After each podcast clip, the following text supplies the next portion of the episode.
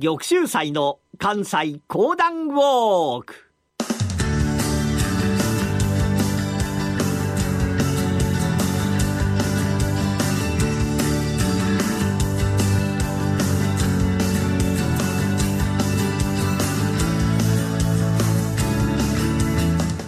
玉州祭の関西講談ウォーク。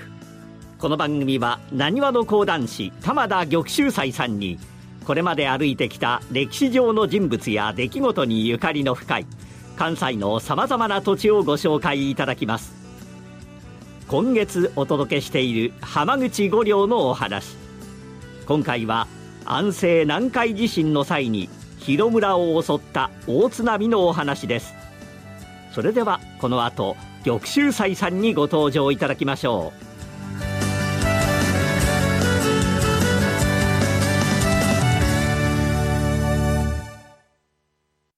ラジオ日経ポッドキャスト。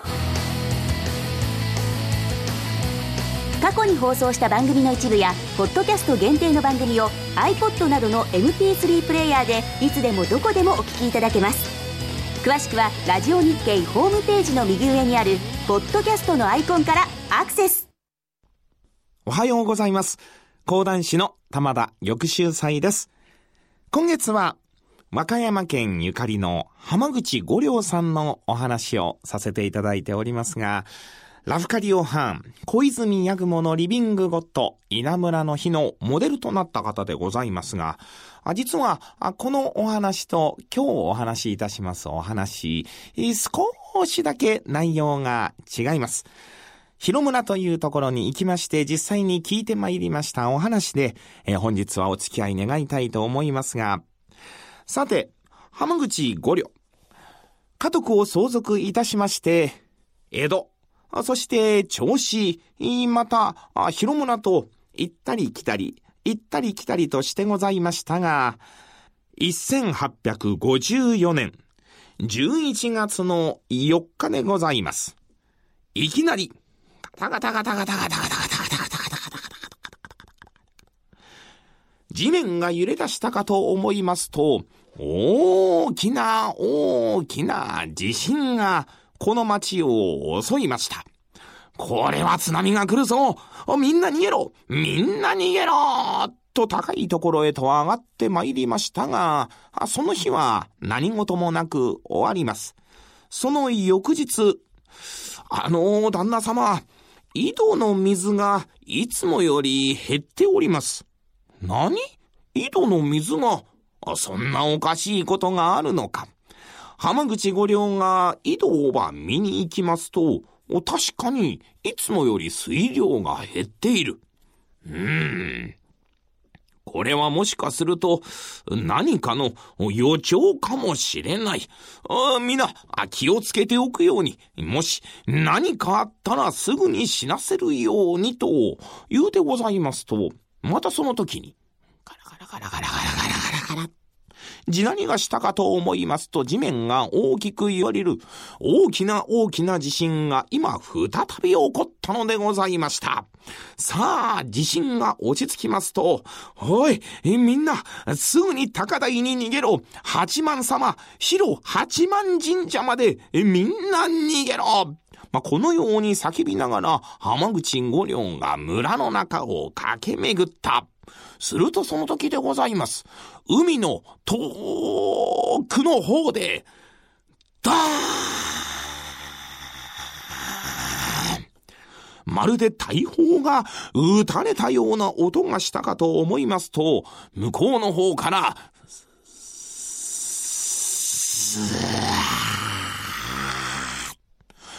津波がこちらに向かって、すごい勢いでやってきた。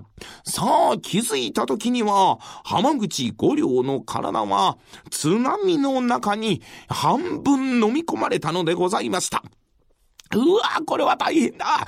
みんな、みんななんとか頑張って、頑張って広八幡神社、高台まで逃げるのじゃ。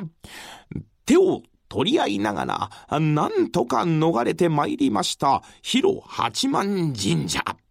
そこには、多くの人々が集まってございましたが、ところが、まだそこにたどり着けてない人も多くおりました。おい、みんなで何とかして助けるのじゃ助けるのじゃ縄を持ってこい木を持ってこいそこまでなんとかたどり着けました人々をぐいっと引っ張る、そのような救出作業をばしてございましたが、ところがだんだんだんだんと火が沈んでくる。あたりが真っ暗闇になる。はあ、これではいけない。せっかく何かに捕まって生き延びている人々もいるはずじゃ。その人々が夜夜中になって一体どこに行けば陸があるのかということがわからなければ困るはず。はそうだ火を焚こう火を焚こう浜口五両がこのように言いました。おい、何かないのかそこにございましたのが、稲村。この稲村に火をつけよう。でも五両さん、そんなことをしたら、稲村が、稲村が全部無駄になってしまいます。いや、稲村は来年頑張ればもう一度作ることができる。しかしながらな、今、この海の上で頑張っておられる方々がその方々が亡くなってしもうたら、二度ともう帰ってくることはできんのじゃ。稲村に火をつけ、稲村に火をつけあとはわしが面倒を見るから。浜口五両さんがこのように叫びますと皆の者が、うんと大きくうなずいた。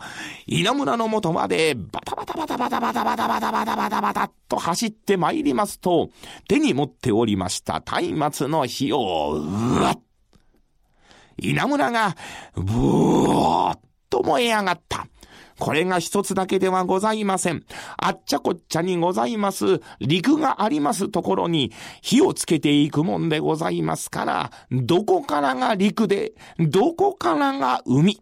真っ暗闇の中にありましてもそれがわかるようになる。暗闇の中で、水の中で浮いておりました人々も、はい、晴れを見。あっちがどうやら陸、土地があるらしい。あそこまで頑張ろう希望の明かりとなったわけでございました。最後の力を振り絞って火を目指した多くの人々。だんだんと近づいてまいりましたその人々の手をぐっと引っ張りながら、よう頑張ったなよう頑張ったな浜口五両は一生懸命励ました。浜口五両が持っておりました家。津波が収まりましてから、家に残ってございました多くの食べ物、米、そういったものを供出して参ります。はあ、もうこれをどんどんどんどんと食べてくれ。え、どんどんどんどんと力をつけてくれ。ご両さん、いいんでか？いいんでか？ああ、困った時はお互い様。こんな時や、わしのところが持っておってもな、ただあるだけあんた方に食べてもらえれば、あんた方の元気になるさかいにな。おー、家のもん、もっと持ってこい、もっと持ってこい。え、かしこまりましてございます。浜口家に勤めておりました方々も、もちろんこのような地震津波にあったわけでございますが、元気な者は浜口五両に言われるがまま、先頭に立って村の人々を救っていったのでございました。一日経ち、二日経ち、だんだんだんだんと落ち着いて参りますと、はあ、えらいこっちゃな。村が壊滅や。わしが住んでおったのは、海からわずかのところ、そこももう水浸し、なんにも残ってへん。はあ、えらいことになったもんじゃ。どうすればええもんかな。浜口五両が悩んでおりますと村の人々が浜口五両の元までやってくる。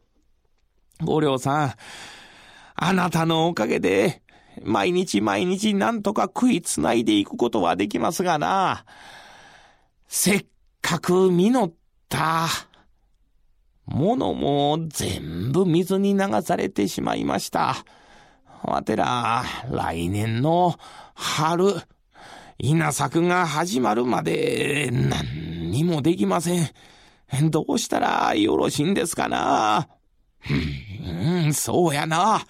なんと言うても、こういう時に、どうしたらええんかな。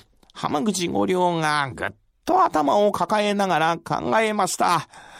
五両さん、あんたに頼るばっかりやったらあかんの分かってるんですけれども、今頼れるのはあんたしかおまへんねや。村の人々がそのように言うてくる。浜口五両かっと目を見開いたかと思いますと、んそうや浜口五両一つの決断をいたしました。さあ、どのような決断だったのか。それはまた次週のお楽しみでございます。本日お話しいたしましたのは浜口五両。講談師、玉田玉秀祭でございました。どうもありがとうございました。山本薫です。大橋弘子です。矢川由紀です。マーケットトレンドは私たち3人がお送りします日々変わりゆく投資情報を毎日コンパクトに15分でお伝えしますマーケットトレンドは月曜から金曜夜6時トコムスクエアから公開生放送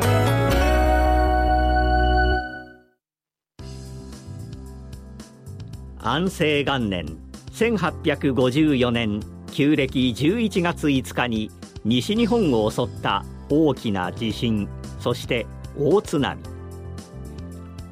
五稜や多くの村人が避難した広八幡神社は現在も村落の緊急避難場所に指定されています。この神社は応永20年1413年に作られた歴史ある神社で本殿は国の重要文化財に指定されています。